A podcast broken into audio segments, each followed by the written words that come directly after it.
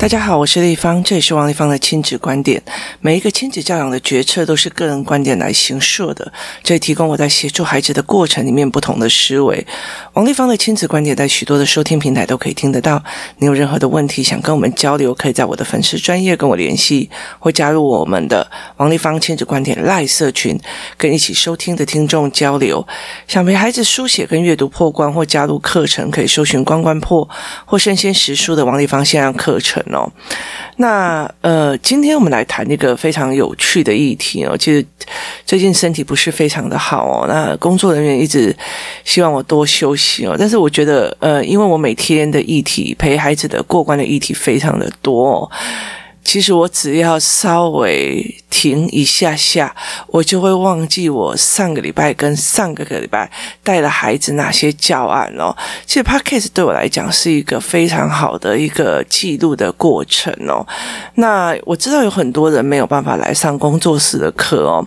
那我的课也非常的少，而且我其实会有一点主轴在于是，我希望未来的 Podcast 是嗯会分析我的做法，可是。整个思维法，其实我就会用呃实体课程来教学哦，就是你一直在学着我操作是没有用的，它是一个整体的思维法。那如果你整个人你本身没有办法去建立思维法，那我真心觉得，嗯、你就有很多的功课必须要做，因为思维法对一些比较呃厉害的人来讲，或者是对一些人来讲，他其实就一是一些非常呃，就是很习以为常的，他的思维脉络是有呃一定的脉络的。那今天来谈一件呃非常有趣的事情，我一直很想要赶快把它录音录下来的事情，就是我们每个礼拜三、礼拜五会让小孩子从学校走回工作室的时候，然后让他们沿途做所谓的消费选择。那我们会看他们怎么去判读环境，那我们会去看他们在买卖的过程里面是怎么做选择。我们会让呃，我们会去观察说，诶，他们怎么去看这些选择性哦？例如说，有几个小女生，他们会就会合在一起，一起合买。那他们怎么去分配那个钱的问题哦？所以其实呃，像呃，我之前有分享过，我之前有分享过呃，怎么去看这些事情。那。所以问题在于是，呃，去怎么去看这些小孩的思维脉络？他们的思维脉络是短的，还是浅的？还是只要照做法做就好？他没有整个长长的思维脉络的方式。所以这样子的状况，呃，我们就会协提供协助或者是怎么样这样子。那非常有趣的一件事情就是，一刚开始我们是一百块钱，那。呃，给他们，如果你超过了要借款，其实就是有利息哦。结果呢，他们就发现了利息非常好赚哦。那有一天，我就会觉得说，这一群小孩真的搞不清楚哦。例如说，一块钱，我跟你借一块，我像我儿子真的是一个很好笑诶，就是他觉得跟我借一百块一个小时要还十块很贵，可是于是呢，他就去跟别人借了一块钱，转身才拿到手，他就必须要还三块钱或还两块钱。这件事情他反而。觉得两块钱是少的，而十块钱是多的。他也意思就是说，他不知道怎么叫做利率，所以他就会觉得这件事情他比较划算哦。那这整个过程我就觉得非常有趣。这对女生那群借钱的人来讲，他觉得。我翻身了，我就可以借到呃那么多的钱哦。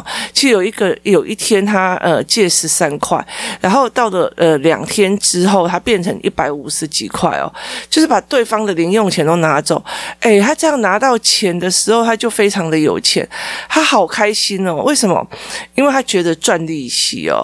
于是那一天我们就安排了一个妈妈哦，他就跟他们讲说：好，我现在没有钱哦，请问你们可以借给我吗？啊，好，然后于是他就没，他就觉得说，我现在没有钱，你可以借给我嘛。然后这个妈妈就跟他讲说，呃，因为我的钱在。就是跟另外一个妈妈的车子先回工作室了，所以我没有钱，我好饿，我想要吃东西哦。那这几个小孩呢？呃，其中有几个哦。有三个，他们其实就是为了，哎，我借你哦，你要还我，我利息多少？我在那，他们为的就是利息钱，也就是贪念哦。然后他们呃，常常会觉得说，我借你五十块，你等下还我一百五，所以他们会用这样子的方式去跟对方谈。然后第二件事情是，呃，有一群有几个小孩哦，他有其中有一个这个小孩的。这个妈妈的小孩，他是真的知道他妈妈最近比较手头紧哦，所以他就会跟那个妈妈讲说：“那我借你两百块。”而，这就是真的是同情哦。那另外一个人就是他就是不想给，可他又觉得哦，有我可能会被讨厌干嘛？于是他勉勉强强借了十块哦。所以他们借款给别人的理由有不同。然后呢，呃。后来当然是赖账，赖赖账之后，他们还成立了讨讨债公司跟讨债联盟哦，然后甚至他会想要叫这个嗯妈妈的小孩要去出卖自己的妈妈。那他们成立讨债联盟，然后他们甚至成立了叫做呃收证联盟。他们想要去当初呃这个妈妈跟他们借款的商店门口去问对方那个监视器可以给我们看哦。那这件事情开始发酵，因为再加上我的呃身体拉伤哦，所以他其实就呃。没有办法及时处理他们这个北宋，你知道吗？就他们一直在付出所谓的机会成本，去纠结那五十块跟六十块哦。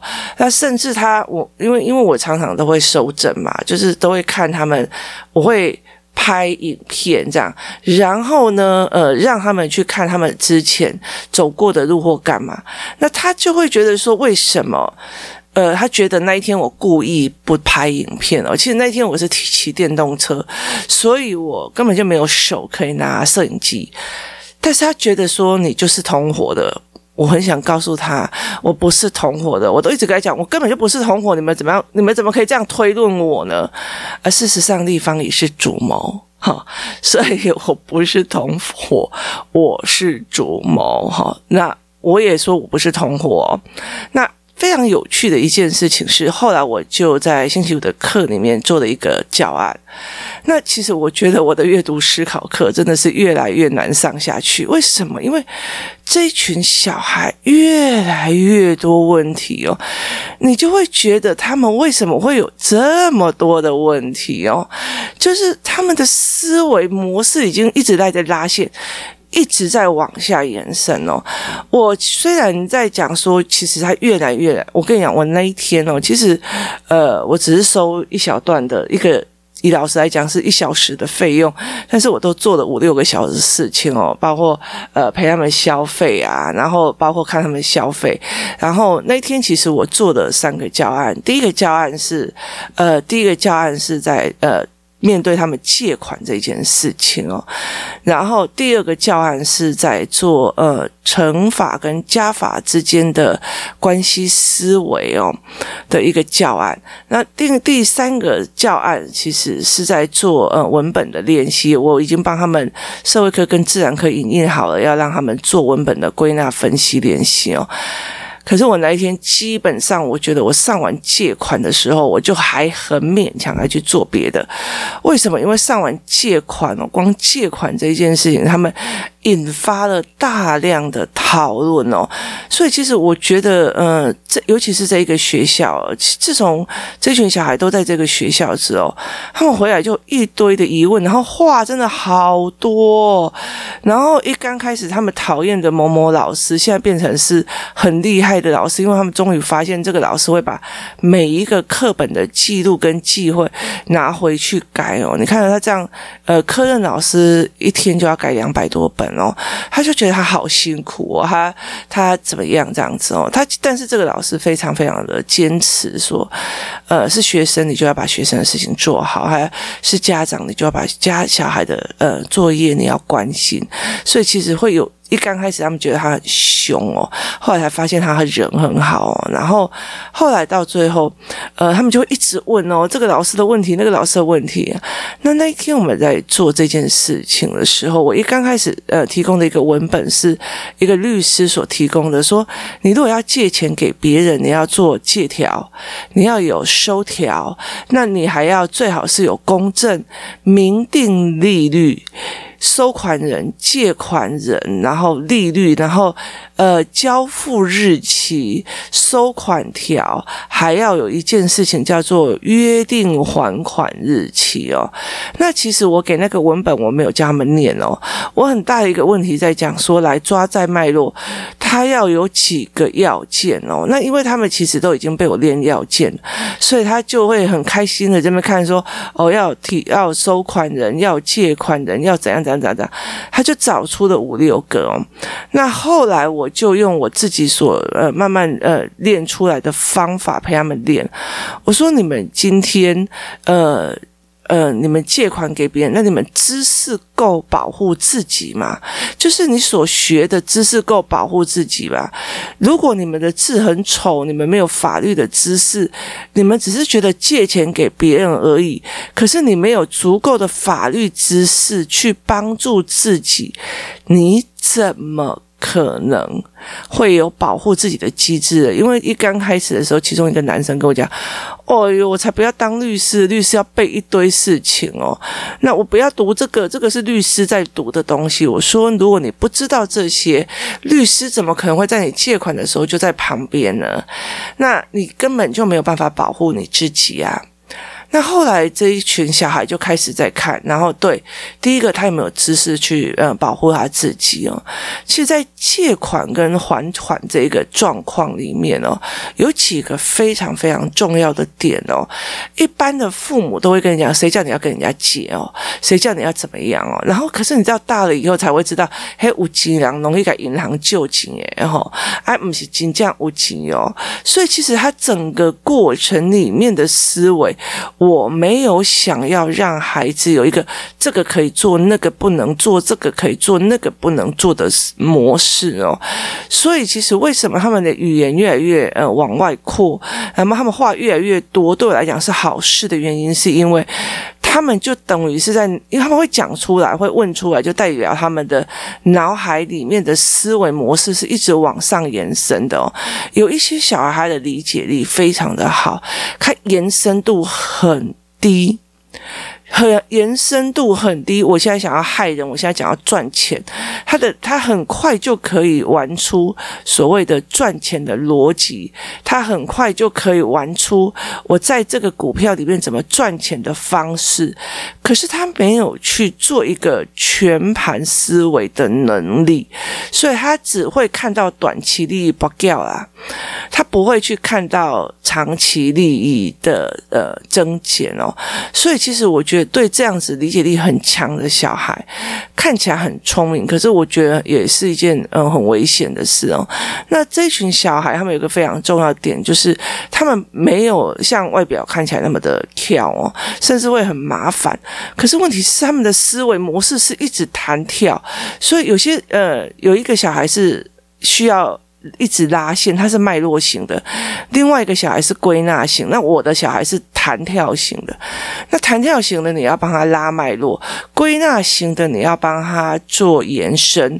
那呃，还有呃，全面那。呃，脉络型的，我发现他的图文跟呃想象力这件事很弱，所以其实他有一些他的优点，也有他缺点。那呃，在辅导他们做学业的时候，或在做读书的时候，你必须要去思考该怎么帮他。那。呃，借款这件事情非常有趣的一件事情，就是我不想要让他们觉得说，哦，卖了救急，以后不要借钱就好，谁叫你要借钱，或者是借钱借给别人，那这件事情谁叫你就不一定要拿得回来，你就没没好熊，你不可以等啊？有没有记过这件事情？以前你如果做这件事情，我借给他不还我，你爸就谁叫你要借钱给人家？借给人家钱就不指望要拿回来哦。那那呃那一天我就第一个知识有没有办法保护你，我就用文本来去看，你根本就没有知识，你怎么会保护你哦？那接下来我就用了一张的表格。那我出状况题，那让他们去思考这个状况题的原则。那个表格上面有几个要点，一个叫做救穷，一个叫救急，一个叫逻辑，呃，另外一个叫做拿回来的可能性，就是它有呃一些表格这样子让小孩去思维。于是我就开始出状况题了哦，例如说，呃，我每次出状况题，他们就会一直问，一直问哦。例如说，呃，我的，例如说有个阿姨，她其实呃。呃，是清洁工，然后他没有什么钱，那他没有什么钱，他一个月大概只有赚一万八，早期很早很早期，然后呃，她的老公曾经在还没有健保之前，呃，因为生病付了非常多的债款，那。呃，她有两个孩子，那这两个孩子呢，呃，其实都在读书。那后来到最后，她老公死掉了，她用很低很低的，嗯、那以前早期的房子很便宜嘛，她就去买了一个房子，所以她还有房贷要缴。那她一个月一万八，后来到到很老的时候，她一直到呃退休的时候，我记得她的薪资只有是两万三吧。那后来她退休，呃，在之前她。他在他曾经要过世之前跟我讲过一件事情，就是说，呃，每次呃小孩要上学的时候，小孩只要要上学要交学费的时候，那因为我妈妈是那个。呃，邮局的工作人员，所以他呃每次就会看到哦，某某高中现在的学费大概是多少？因为大家都会去那边缴学费嘛，然后他就会想哦，某某国小呃这高费用是多少？哦，某某大学哦，大概就是诶诶四万瓦扣吧，四万多块钱。于是，例如说呃高中的学费是一万，那呃。大学学费是四万，他就会把这将近四到六万的钱放偷偷的存到这个阿姨的户头里面去哦。所以每次他只要缴学费，就是他已经烦恼说小孩的学费挤不出来的时候，这个时候他就会发现他的账户里面有姐妹多进去的钱。好，那我就问他，这是救急还是救穷？这是救济还是借款？哈，那你想不想回？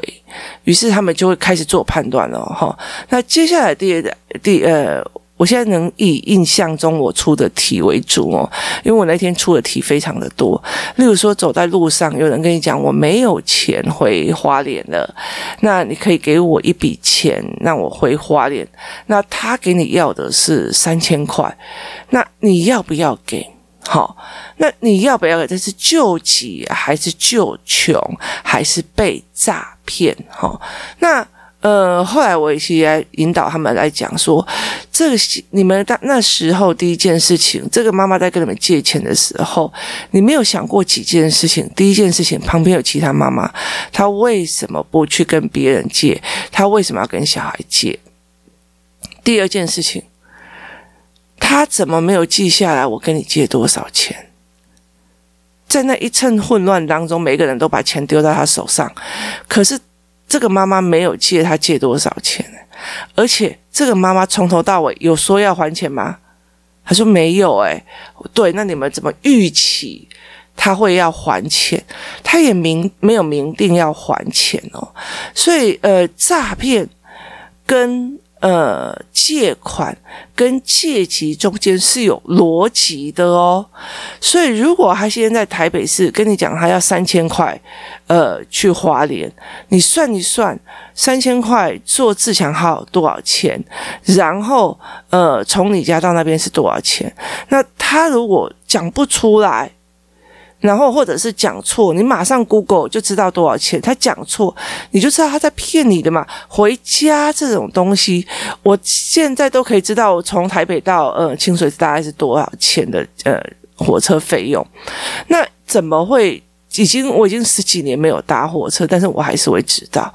那你怎么会觉得这件事情是对的？所以诈骗跟呃救急这件事情是一个逻辑。你有没有办法有这个小孩有没有办法有这一个逻辑哦？那接下来再想一件事情哦，呃，我后来又给他提了一个东西哦，如果你的呃呃爸爸妈妈跟你借钱是借钱吗？那他就说对啊，我爸在那天跟我借多少，说好，那妈妈给你钱叫给你，不叫借款吗？那你了解意思吗？让他们自己去思维这中间，为什么我钱给小孩叫做妈妈就要给我钱，可是我跟小孩借个两百块，用催再催三天。没这种代志哦，什么叫借款？什么叫互相？什么叫做家庭之间的互相？这中间是有逻辑上的问题的哦。那接下来我还会再问一件事情是：好，如果今天有一个人，第第几题我又忘记，然后我就会跟他讲说，这个人跟你讲。我现在没有钱，我想要跟你借四万块。他说：“你借四万块干嘛？因为最新的 iPhone 出来了，我想要去买新的 iPhone。你借不借？”好，那意思就是他们就开始哦，真的是。你知道吗？因为那天讲到阿姨的事情哦，他们几乎把我祖宗十八代全都问光光。那为什么阿姨怎样？为什么阿姨怎样？为什么阿姨在住那里？为什么阿姨要去做这个工作？为什么阿姨怎样怎样怎样？为什么怎样怎样？然后我说阿姨就只有读到小学三年级，所以她只能做这个工作，但是她也很认真在做。那例如说，呃嗯、呃，有人他就是赌博，他赌博赌一赌就没有钱，然后告诉你：“我下一把我一定赢，我下一把我一定赢，下一把我一定赢。”好，这个赌博这件事情。那他下一把一定有，你要不要借给他钱？你不借给他钱，他就觉得说你看不起，你看一眼输。好，那你要不要借给他钱哦？这叫做那钱会不会有还？于是有其中有几个男生说不可能，我不可能借给他钱，因为他如果觉得这一把一定会赢，他赢了，他也会觉得那我下一把更可能赢，那他就不可能来还钱了。你了解吗？因为他本更多，他赚的更多。那另外一个人他讲说 iPhone 这件事情，我现在都没有钱了，我却想要去用 iPhone。那等到我 iPhone 拿到手了，我一定会有新的我想要的东西哦。他怎么可能会去乖乖的？他都没有办法乖乖的去赚钱买 iPhone 了。他怎么可能会乖乖的拿到 iPhone 之后还赚钱还你 iPhone 的钱？我觉得这群小孩慢慢的他的。的逻辑性，在这一次又一次的讨论之后，再连线，也就是呃，真的有思考性的人，呃，你们在聊天的时候，在思考事情的时候，你会很理解一件事，一件事，一件事情，在透过聊天跟对话当中连线，变成一个完整的思考脉络，这个感觉。这群小孩已经慢慢在连线，这也就是为什么我觉得我身体很不舒服。可是他们，呃，我一直觉得说，他们已经星期三、星期五的频率，已经可以让他们慢慢的建立思考连线跟脉络网的一个很大的一个原因哦。所以他们就开始在思维这件事情，那非常非常的有趣哦。他们就一直在做这一块，那所以。呃，我们那一天就做了非常多的借款案例哦，说什么他家没钱啊，干嘛，或者是呃，今天怎样怎样啊，所以怎样怎样，所以。那会怎么样？那后来我知道他们没有止损点的概念，我就跟他讲：如果你弟弟跟你讲他的小孩都没饭吃了，可是你手上只有一万块，那你借给他五千块，那过没多久他又来跟你讲说：哦，诶，我我的小孩要读书了哈，那跟你借一万哦，那就你知道有几个小孩就陷入长考，那然后他就说：丽芳姨，我不可能再借他，为什么？他就说：因为他前面五千没有还。他前面的五千块没有还哦，那所以我不可能再借他钱哦。那我会讲一些案例，例如说，呃，我去土地公公庙拜拜，那我去土地公公庙庙拜拜的时候，我如果给食物的时候，我发现不见得都是食物的时候，我我会觉得很气吗？还是我觉得人哦，因为有几个小孩就在那边讲，他偷神明的食物，他会被天打雷劈哦。那我就问他一句话：如果如果你的人生明明知道一个一个八岁小孩都知道偷神明的食物会被天打雷劈，那他为什么要去做可以被天打雷劈的事情呢？只是为了吃东西，他会不去偷钱，他没有偷捐现象，他要的是食物。可以告诉我发生什么事情了吗？他想一想就跟我讲说：一。他可能为自己的肚子，他已经饿到受不了了，或者他为小孩的肚子在着想。说说对，所以你觉得，姨下一次会跟他们说，我要监视器看到底是谁拿走我的东西的，还是我会再去全脸，或再去便利商店买一堆食品放在那边假装祭，就是祭拜，然后我人就走了呢？你了解的意思吗？什么是救济？什么叫捐献？这件事情是非常非常重要的一件事情。我不希望这群的孩子，他只知道不要借钱，然后看不惯别人用借贷的方式在做生意。我也不希望他们因为借钱给别人一两次的呃状况之后，他反而对人产生了怀疑，跟产生了不舒服。但所以，我必须要引导他们在做自己的思维模式，在做自己的判断能力。于是，在这整个过程里面，他就必须要去做这样子的判断。我给他非常非常多的角色的判断，然后所谓的呃思维的角色引引导这样子。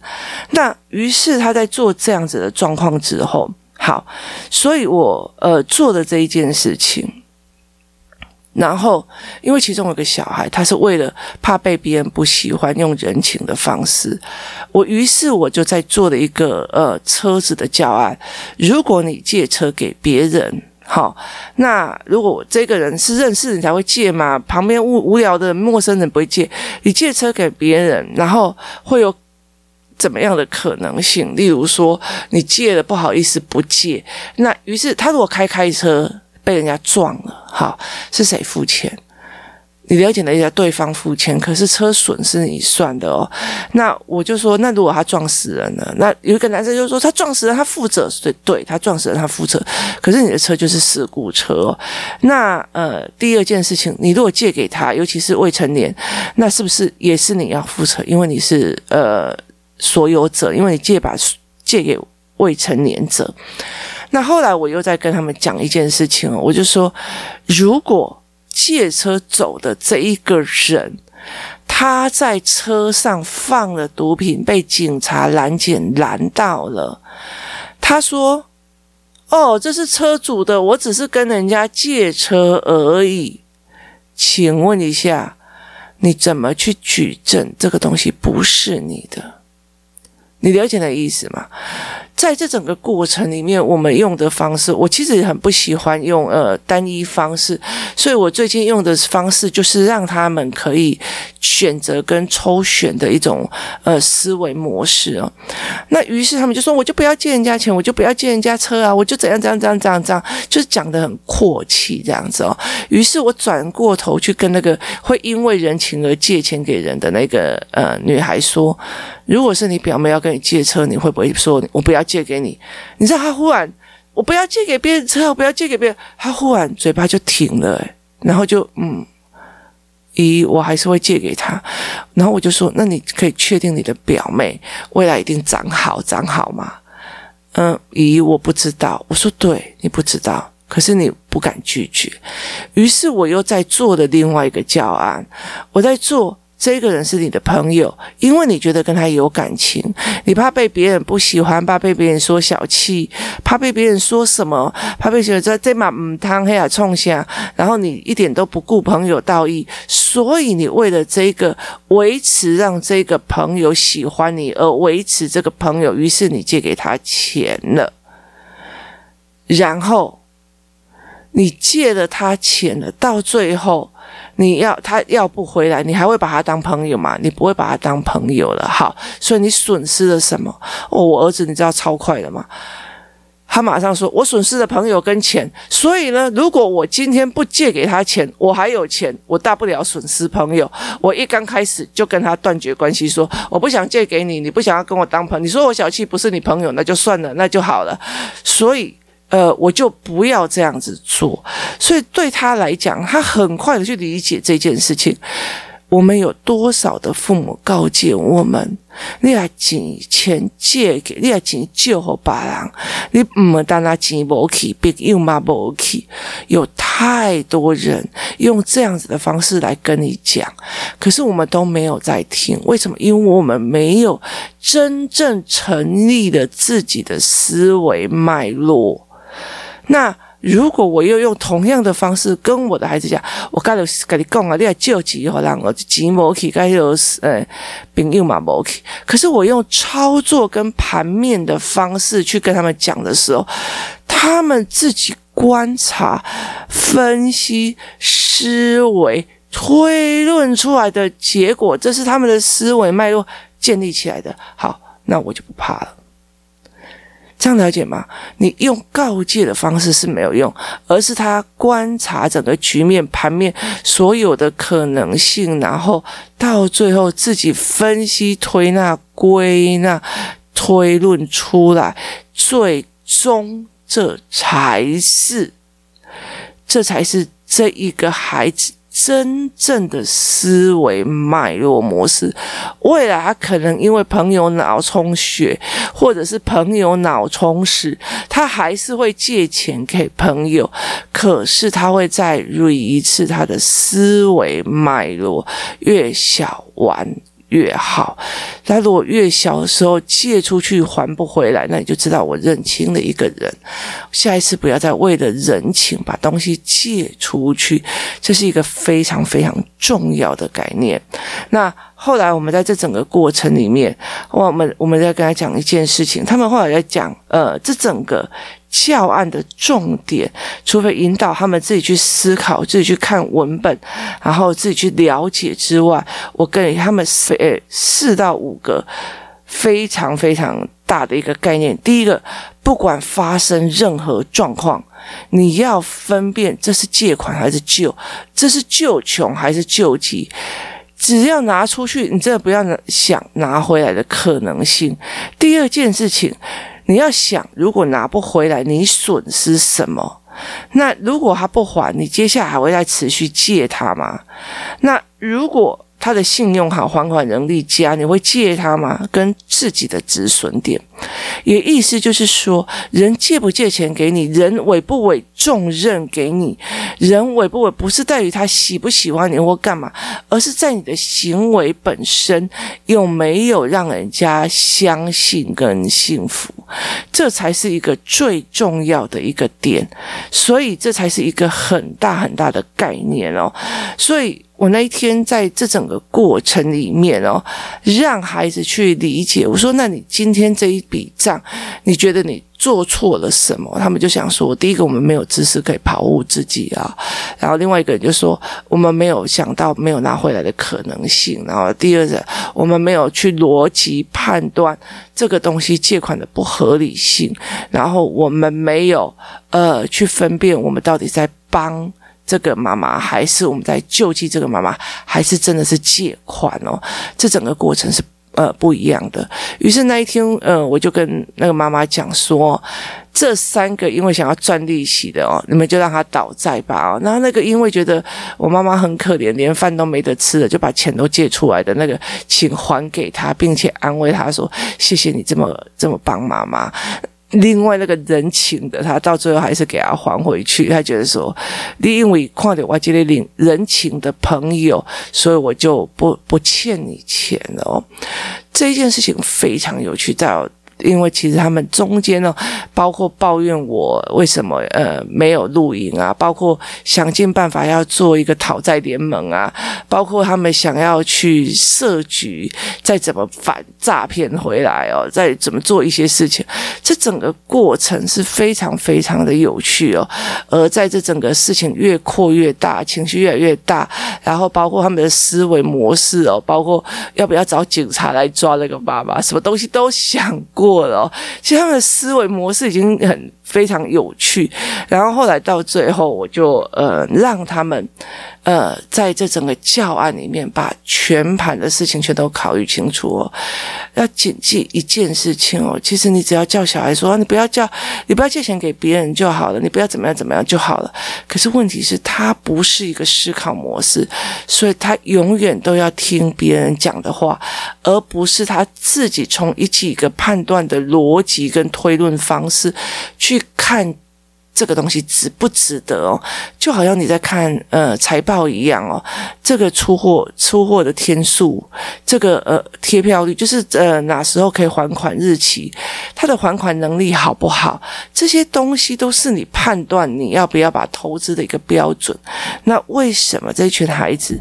呃，没有这些标准，而你只是要告诉不要借钱给人家，借钱就是怎样，借钱怎么样，怎么样，怎么样？好，用这样子的方式去思维呢？那你今天如果借了一笔钱，然后你去用一个稳定股，然后到最后你是不是也？如果今天我今天有个房贷，那我公司需要资金，那我可以用比较低的利率去借一点钱出来，然后让公司去做比较大的发展，这是一个选择，是一个选择的模式，而不是。借钱是坏人，我一直卡在这个地方卡非常的久，因为我妈妈跟我讲说无债最好，所以我们一直就觉得说，其实像我所有的呃，你们去有很多人跟我讲说，哦，立方的思考课很贵啊，我跟你讲，你真的算成本下来真的是不贵哦，因为我们在算费用率就觉得哦，那真的是，而且。我们给的是思考，那并不是一般的那种课程哦。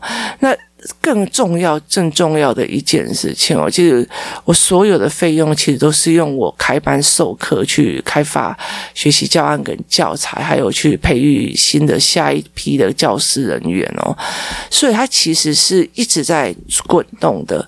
那可是我就是一直觉得借款这件事情让我一直非常觉得障碍很大，所以我慢慢会理解一件事情哦。小时候你给了一个很大的价值观去扣戴帽子，其实那个要多么的用力才可以把那个帽子拉开。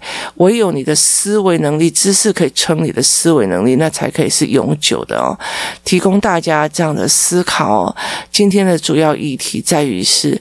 我怎么陪孩子去看借款给别人，跟面临别人欠债不还的思维模式，去分辨什么是救人，什么是帮人，什么又是借款，什么又从借款当中得到你要的利益今天谢谢大家收听我们明天见。